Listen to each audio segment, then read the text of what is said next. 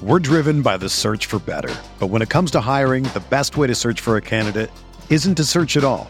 Don't search match with Indeed. Indeed is your matching and hiring platform with over 350 million global monthly visitors, according to Indeed data, and a matching engine that helps you find quality candidates fast. Ditch the busy work. Use Indeed for scheduling, screening, and messaging so you can connect with candidates faster. Leveraging over 140 million qualifications and preferences every day, Indeed's matching engine is constantly learning from your preferences, so the more you use Indeed, the better it gets. Join more than 3.5 million businesses worldwide that use Indeed to hire great talent fast. And listeners of this show will get a $75 sponsored job credit to get your jobs more visibility at Indeed.com slash BlueWire. Just go to Indeed.com slash BlueWire right now and support our show by saying that you heard about Indeed on this podcast. That's Indeed.com slash BlueWire. Terms and conditions apply. Need to hire? You need Indeed. Just waiting on Dan to jump into the Spotify green room, formerly known as Locker Room. We have some people joining right now. Got Dan who just joined. Dan, you know what to do. Lucas, what's good? How you doing, my man? We're going to talk about this matchup. The Denver Broncos, Dan. Are you excited for week one? Football is finally back. Can you hear me, Nick? I got you, bro. I got you. How you doing? Good, man. It's been a while. How you doing, bro? I'm doing well, man. How's, how's Jersey? Good, good, good. Uh, coming off my dominant performance in our best ball auction, it feels really good to walk back into the room, just knowing, just looking at the team, just looking at your team, looking at all eight others, and just knowing, listen, I'm most likely going to win this league. that is uh, some hubris right there, absolutely. But uh, I mean, yeah, your team is solid in that league. But I mean, it's a ten-team league, so a lot of teams are. So uh, we'll see. I, would refer to it as stacked, but that's fair. Yeah, yeah. I mean, whatever. We'll see how that all transpires. Were you an unlucky Gus Edwards owner? I was not, and no one I know in this world, but uh, not I guess dislikes not the word, but is less interested in trash talk than you. It's like it just doesn't like interest you at all. It never gets you going. You have like you're like just not into it at all. It, it sucks. It sucks to trash talk somebody who just doesn't enjoy trash talk. Yeah, no, I'm not. I don't know. I've never really been a big trash talk guy. Even back to my uh, competitive athletic days, playing hockey and uh, football, just just was always very uh, Larry Fitzgerald about it. it's surprising too, given how competitive you are. I know it, it, it's a very odd uh, trait. I'm not really 100 percent certain why it's like that, but I've always been like that, even when I was a kid. Well, that's a good thing, I guess. It's better not to be, but well, some people like me like to have fun with it. But let's talk Giants football. Excitement for Week One building. Kenny Golladay should be playing, though. Who knows what he's going to look like? I was expecting good things, and then like I heard Jordan Raanan, who was like, he looks really um, tight at practice. He really doesn't look loose out there. So who knows if that's just like he's he still needs some time there. Waiting to hear more on that. Saquon Barkley, I think, is going to play a much bigger role than people expect, and that's exciting to me. Um, Kadarius Toney looks like he might be out there now. I think they're blowing a lot of smoke here, Nick. I'm curious what your take is on this. I would guess we're only going to see Toney for like a handful, and I mean like tr- a true handful, five or less offensive snaps. What do you think about that? I think he'll be in for more than than five snaps, but I don't think it's going to be a significant role as they purport. It just, I don't know. The guy hasn't really seen the field that much within the Giants' offense. This is his first year in the NFL. I'm not going to expect a huge workload for Kadarius Toney. So if I had to put a snap on, or like snap percentage, or I'll just go with uh, snaps. I mean, I think like 15 or something. Like I, I'm not, I'm not really 100 percent certain if he would be out there a lot in like 11 personnel with a healthy Kenny Golladay, Darius Slayton, who looks like he's going to be fine from the little injury he suffered in the preseason, and Sterling Shepard. Yeah, it's just so hard for me to believe he has a good gra- good enough grasp right now of the playbook. I guess time will tell. I hope he's out there. Honestly, I hope they use him on at least one jet sweep. Screw it. Put it in. It's time. Get it in. Use him in motion. Fake jet sweep. Whatever you got to do. Try to move this offense a little bit because one thing I think is interesting, Mark Schofield, I had this conversation with actually um, Giants fan in Connecticut, or yeah, in Charlotte. Sorry, I always Charlotte. that wrong. Giants fan in Charlotte on Twitter. He said, uh, you know, he was pointing to something Mark Schofield said, and Mark Schofield in his analysis and preview of this Broncos game basically essentially said, listen, I think that actually, hold on, Nick. Before I get to this, I wanted to ask. I, I didn't. I want. I want to get more people on, so I got to tweet out the link because nobody has the link. So before I did that, I wanted to ask you, what would you, while I'm doing that, because that takes time, it takes effort, not only effort, but it's hard to multitask. You know me, I, am not able to multitask very well. Um, so let me ask you first to break down what you would consider to be the most important matchup in this game. I'm going to tweet out the link to get more people in the green room, and then we're going to dive back into the point Mark was making because I want to hear your thoughts on that. So the default important matchup that my mind first go, goes to has to be these Giants tackles against Bradley Chubb, who may not play in this game. He was limited in practice. We'll see with his lower body injury. I, am imagining he's going to play, but I ain't no doctor.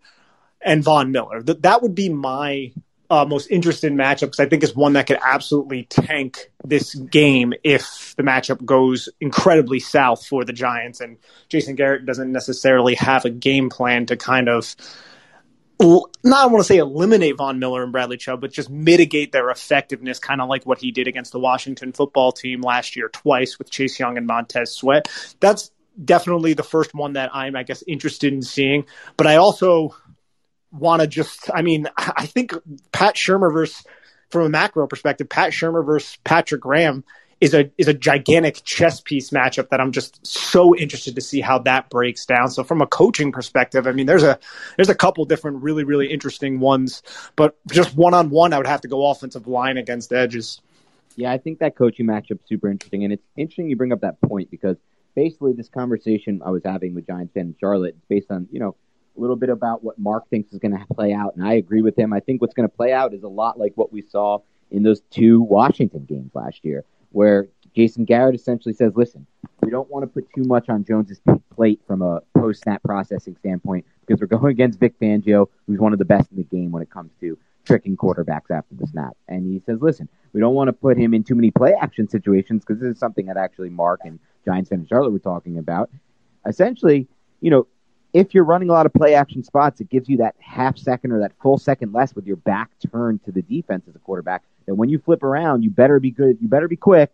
You better be good at processing that defense because otherwise you're going to see a lot of what we saw from Jones throughout his career, where he kind of looks a little bit deer in the headlights ish when it comes to you know that first read he thought was going to be there isn't there. Now what does Jones do? You know, at times when that first read isn't there, he has a t- tough time getting to through the progressions and getting to the right decision because it's not what Jones expects to see post snap. And it's going to be harder this game in my mind than almost any game this season. That's how much respect I have for what Vic Fangio does on the defensive side of the ball from a schematic standpoint and from a coaching standpoint. So I do think, and this is what Mark thinks as well, we'll probably see a similar game plan to what we saw in those two Washington games where the whole design of the offense is to get the ball out really fast, is to minimize those situations that put Jones in tough spots, and it's to protect those offensive tackles, Andrew Thomas and Nate Solder. It looks like will be starting, and you know it's an okay it's an okay game plan for what they have, I guess. But man, it seems like the lim- the, upside is capped when that's your game plan. It was capped against Washington.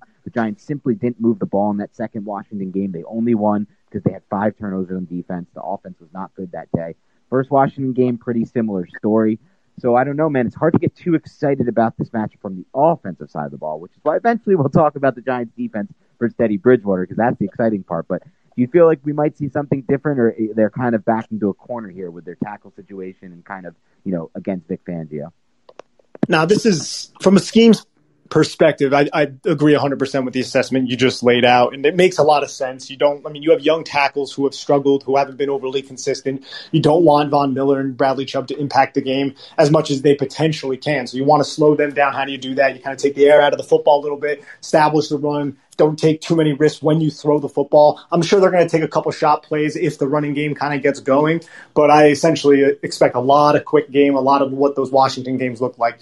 But I would say there are reasons to get excited just because we are seeing a healthy Saquon Barkley for the first time since week two.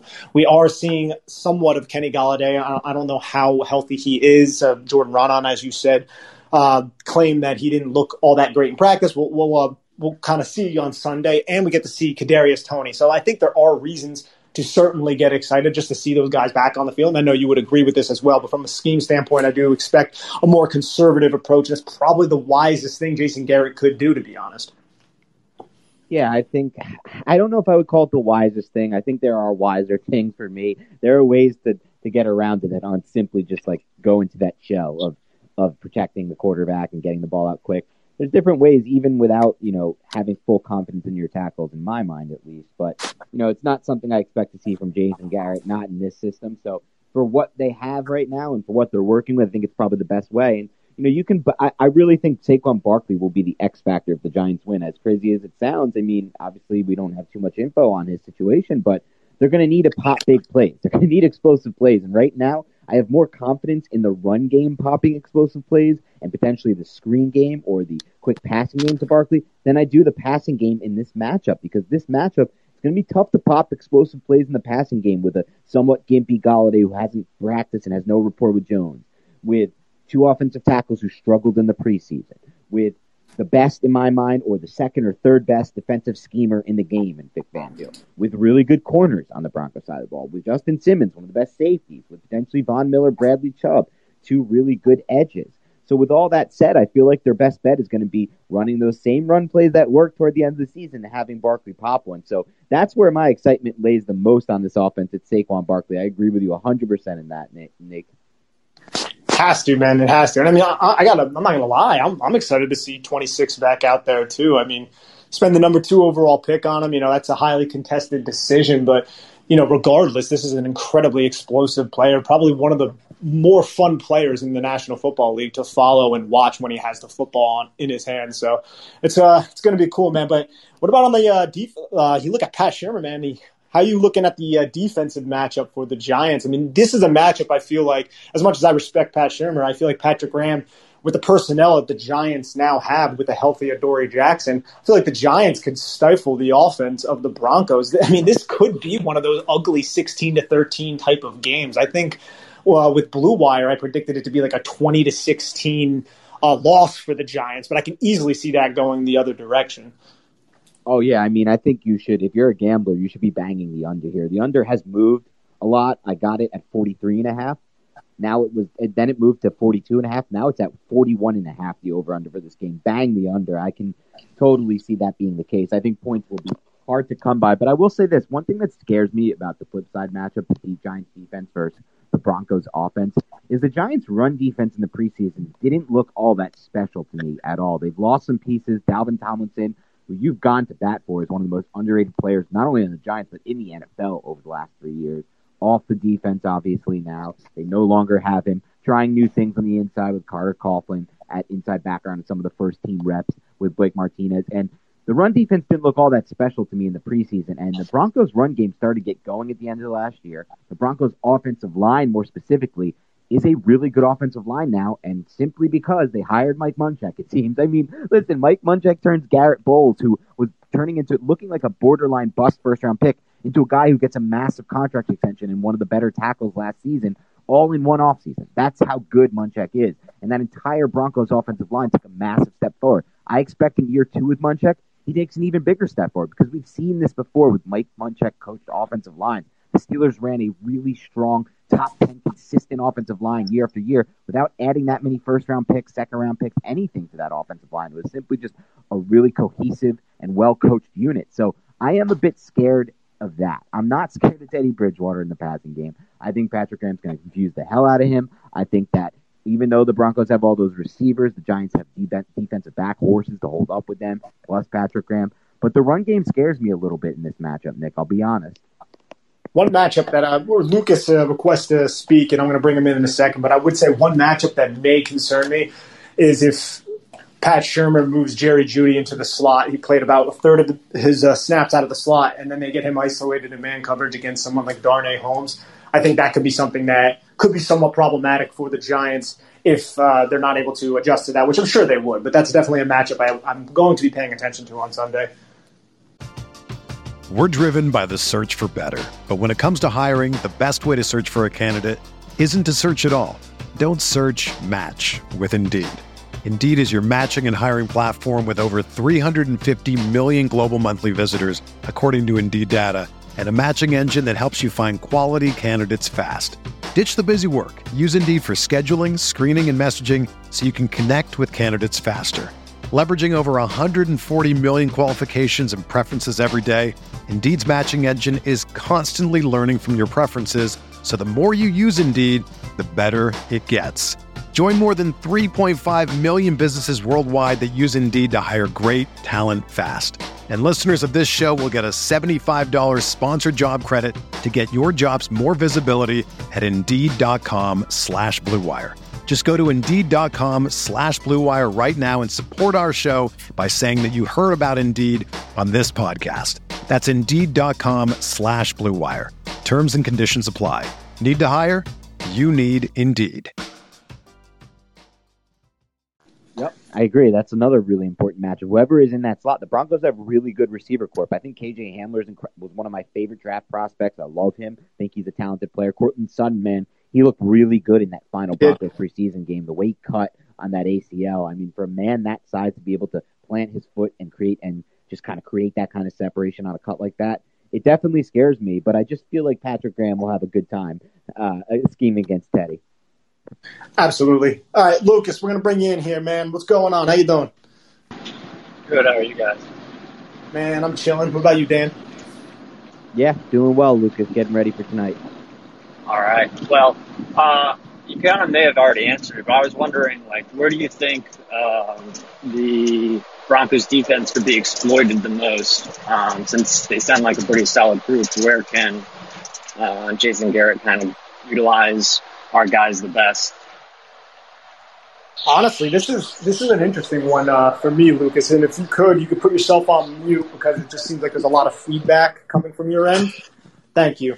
Yeah, so when I look at the Broncos defense, I was trying to find a weak spot, it doesn't seem to be a glaring one. If you look at their back end, they have the established veteran Kareem Jackson, hard hitting, undersized player who's just seen the game from so many different perspectives throughout his career as a cornerback and now has transitioned into safety. Justin Simmons, one of the most underrated players in the league. Their cornerback room, I mean, Bryce Callahan was a name everybody talked about last year, and he's somebody who stepped up when he was healthy last year for Denver. They add Patrick Surtain. They bring in uh, they bring in uh, uh, Ronald Darby. I mean, they, they're really, really deep in the secondary. And then their linebackers aren't huge names, Josey Jewell and A.J. Johnson. But, you know, talking to people who are affiliated with the Broncos or cover the Broncos, I mean, they're pretty solid, I would say. But if I had to pick a matchup, and it's kind of harkens back to the 2017 Penn State versus Iowa game, I would like to isolate Saquon Barkley and man coverage on Josey Jewell because I think that could be a matchup where you can get a, a pretty big athletic disparity, and Saquon Barkley can de- definitely expose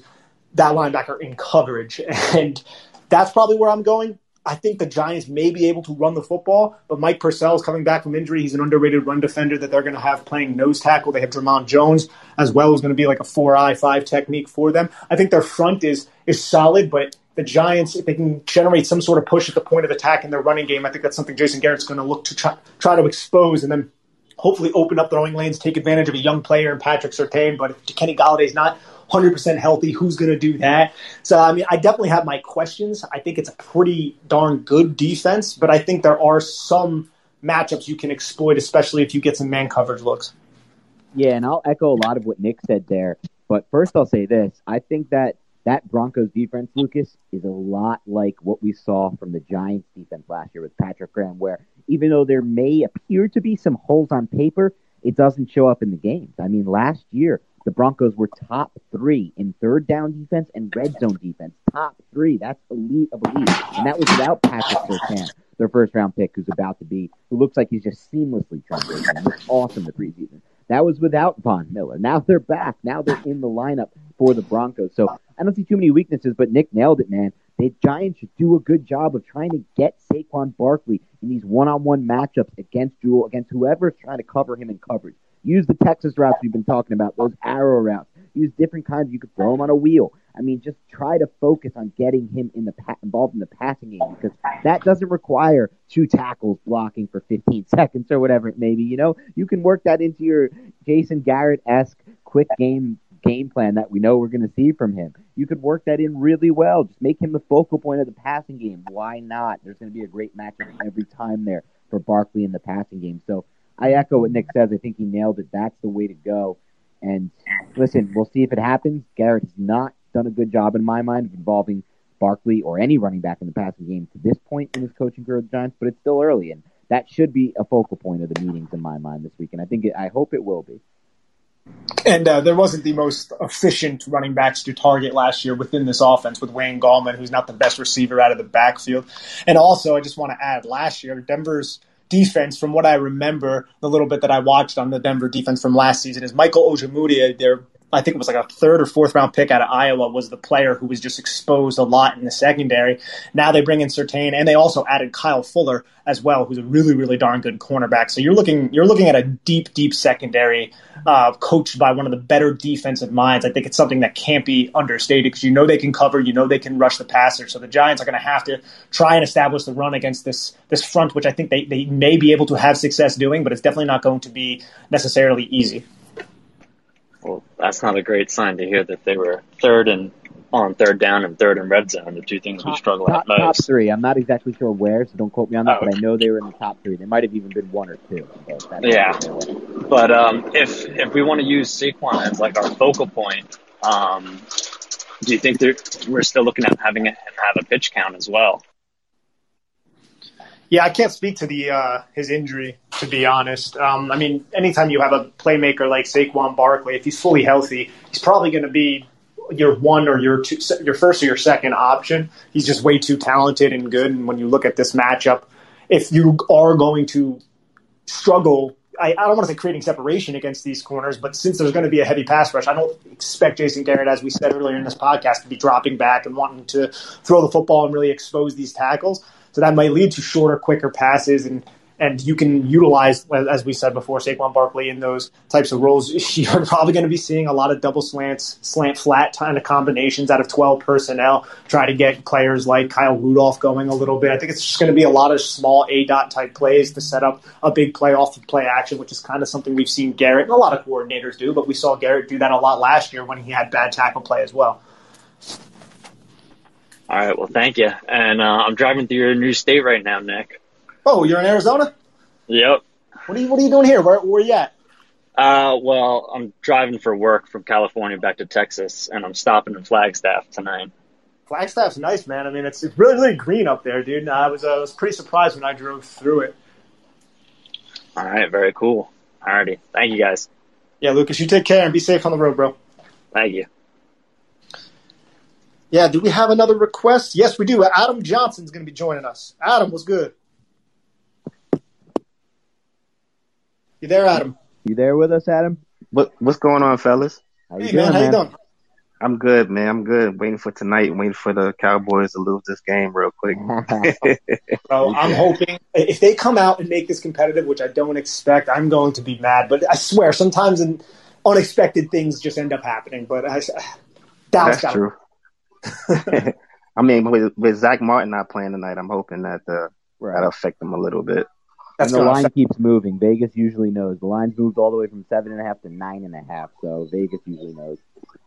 Absolutely. It's going to be ugly for them. Absolutely. I just wanted to bring up something about the special teams in this game because being that both teams um, are both kind of evenly matched with um, both defenses being really good, I think Kadarius Toney can have a big play in this game in special teams. I think this can be like a Joe Judge special actually, because special teams is his thing. So I can really see Kadarius Toney being a big X factor in this game. What you guys think? From a special teams perspective, I absolutely think that could be where they really want to utilize Kadarius Toney's skill set.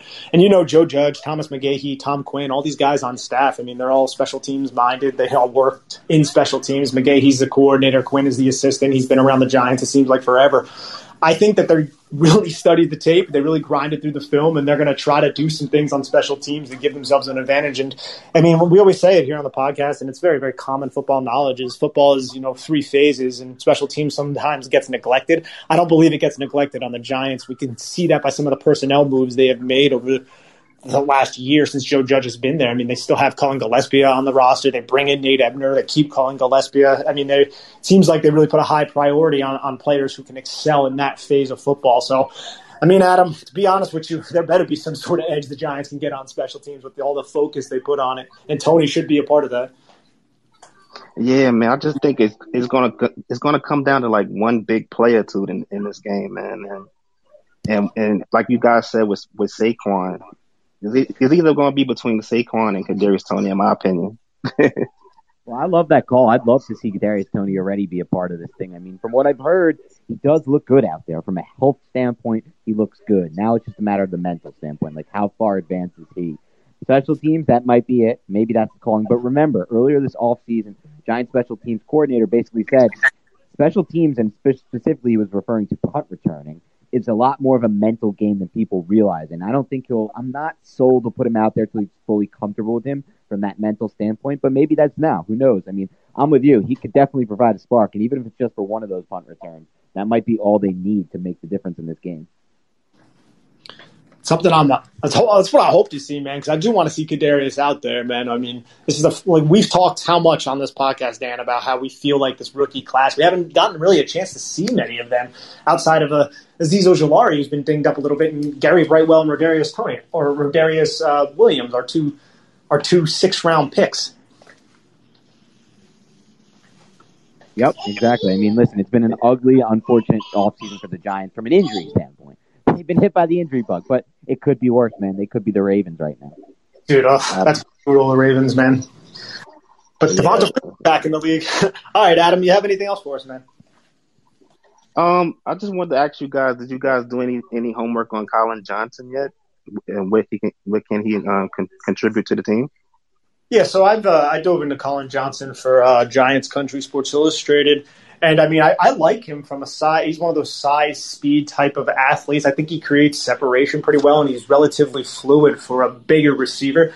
I don't know what his impact is going to be on this team with Kenny Golladay healthy. I think he's more of a you know, poor man's Kenny Golladay. If something were to happen to Golladay, he'd be a nice option to kind of step in because of the separation quickness, because of the size, the contested catch ability. I mean, he goes up there, climbs a ladder, and he comes down with balls away from his frame uh, quite often. At least he has the potential to do that. That last year in Jacksonville, he had a rapport with Mike Glennon, and they connected a couple times on, on big horizontal crossing routes and, and route on, on routes that were kind of up the sideline. Both of those were kind of his uh, mo. So I mean, he has no problem going over the middle of the field and and making some tough catches in traffic. But you look at the Giants depth chart right now, and there's a lot of wide receivers there. So I don't expect him to kind of be playing over the Darius Slaytons and the Sterling Shepards of the world. I think he's more security for Kenny Golladay because he can fit into that prototypical X receiver role if something were to happen to Golladay. Hey, hey, Nick, wouldn't you love to see Kenny Golladay, Johnson, and Rudolph in red zone though being used?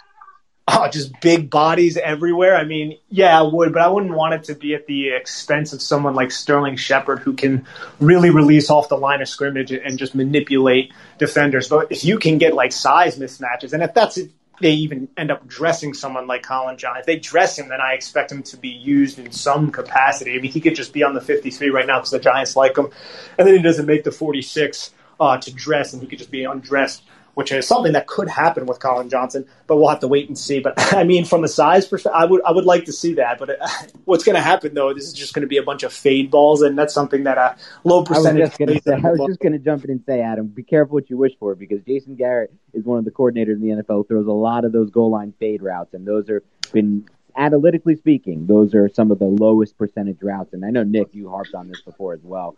Those are some of the lowest percentage routes in the NFL to run in the red zone, and Jason Garrett has a big tendency to call them because he's Jason Garrett. And so I don't know if I want to tempt him with more guys to run those fades. Hey Dan, if that's the case, then never mind then. I, I take Don't it back. give Garrett more reason to run those goal line fades, please. Right. We've seen enough of them. Hey, if he's gonna run the goal line fades, though, I would rather it be with players that are built like a Collin Johnson yeah. and a Ken Golladay than a Darius Slayton, who is like four inches shorter than those players. Yeah. Well, I appreciate you guys, man. That's all I have for tonight. Thank you. All right, Adam. Thanks for joining us, man. Thanks, man. Have a good one. Talk to you soon. All righty, we got Scatty Moses is joining us. Scatty, what's good? Hey, what's going on, fellas? How you doing, man? Hey, uh, doing good. Uh, excited to talk some Giants here. I'm a big uh, Plaxico Burress fan. Um, also a fan of the old uh, "We Fly High" New York Giants remix by Jim Jones. Bro, Scatty, that was my MySpace song back in the MySpace. no, no way. Bringing back good no memories way. of like when it was actually fun to watch this team. Oh yeah. And I think, I mean, I think those days are coming back. The the Giants are just an extremely prestigious, classic NFL franchise, and it's it's one of those franchises that I think the league is better off when they're good. Truly, um, the uh, the questions that I have for you guys are: What do you think Toney's ceiling is career wise? I don't. I have kind of measured expectations for this year, um, but just career wise. And then also, uh, will the defense continue its strong play just right off the bat, or will they have to kind of warm up again like they did last year?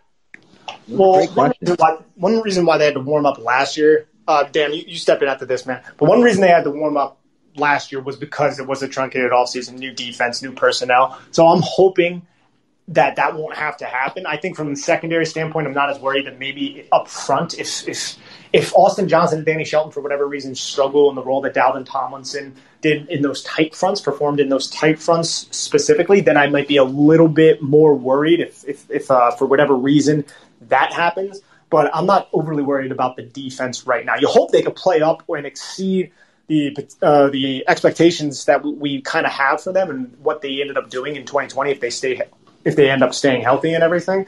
But uh, I'm not overly worried about them. But Dan, what's your uh, opinion on the Kadarius Toney? Because I, I am kind of taking it game at a time at the moment. I don't really have any any grand things to say about his uh, development. You know, years down the road, just because so many things can happen. There's just a lot of variables. Well, I'll say this, but, but first I want to touch on the defense, Gaddy. I think you're going to fortunately see a situation where they don't uh, get off to a slow start. And they hit the ground running because matchups against Teddy Bridgewater and Ryan Fitzpatrick are ripe for the picking in my mind for Patrick Graham as a coordinator and for a defense that's added to talent. You know, there's ta- more talent this year than there was last year on this defense. There's better players across the board. It's deeper. And the injuries bug has not hit them by this point on the defense. Maybe a little bit worse on the offense, not really on the defense. So I don't think you're going to see a drop off there. But I will say this when it comes to Kadarius Toney. For me, I think it is a long term play for the Giants, in my mind at least, because here's what I think about Toney. I think his skill set leads to a higher upside, a higher ceiling than a lot of the prospects in this class because he's just really still learning the position. He's at this point basically limited in my mind to playing the slot. Eventually, I think he could potentially play outside because we've seen smaller receivers, Steve Smith, Antonio Brown, play outside but his route running is so raw. I mean, he's learning how to do that. But when you have a skill set like that, where you can cut on a dime, restart your momentum, get to zero and 60 as fast as he can, but then also, once the ball's in his hand, get low, create yards after contact, create forced missed tackles. It leads to a potential, potentially in my mind, higher ceiling as a route runner, as an overall complete receiver. But it's all on him. I mean, he's going to have to work to refine that game. He's going to have to work his ass off, in my mind, to refine that game because he's incredibly raw. So I do like the ceiling when it comes to the Toney pick. He's not the receiver I would have taken on draft day. He's not the receiver I would have taken now. I would never have taken him over Elijah Moore. And to this day, I still wouldn't have. Elijah Moore's looked awesome before the injury in camp. Uh, Bateman, I would have taken over him, but that can be debated. They're totally different prospects. And I do think Toney, honestly has a higher ceiling than someone like Bateman. Because again, he's so raw, and yet that ability to stop and start makes him really intriguing to me as a route runner. Yeah, and I second that as well. It's just projection wise, Scotty, for for years to come. It's just so many, so much development has to happen. So, I mean, I think he could be a really, really good receiver. But first, I just want to see him on the damn football field, to be honest, before I make any sort of declaration. He still needs to work on a lot of different aspects to his game. As we brought Matt Harmon on the podcast, and he discussed how he struggled to separate from man coverage, which is something that he's going to have to work on, obviously, at this level. But that's not an athletic issue whatsoever. It's much more of a technical issue, and I guess a route running issue, release off the line of scrimmage, scrimmage versus press type of issue. Because athletically, he's more than capable. And let's keep this in mind. The upside, I mean, not the upside, but the likelihood is if the Giants offense doesn't take a step forward this year, a big step, they're going to make Jason Garrett the scapegoat. Jason Garrett will be the scapegoat. in my mind, uh, Daniel Jones will return. It may not be what I think is the best move for the franchise. I'll tackle that in the offseason, depending on how Jones performs. But I know the Giants well enough from covering this team for many years and from following them that I think they're committed to Jones beyond this year, even before this year starts. So I think Garrett will be the scapegoat. And then as we move forward with a completely brand new, different system, that in my mind will then look almost nothing like Garrett's system. I think they'll try to go far away from it. It will benefit Toney because this system right now does not at all benefit Toney's skill set, in my personal opinion. And so that's another thing to keep in mind as we move forward. Oh, that's uh, uh, J- making Jason Garrett the scapegoat cracked me up because it's just you know who's who's a more perfect scapegoat than Jason Garrett. Exactly. Um, and it just the- seems like how it's the NFL, man. Whenever whenever there's struggles, you just fall throw it at one coordinator.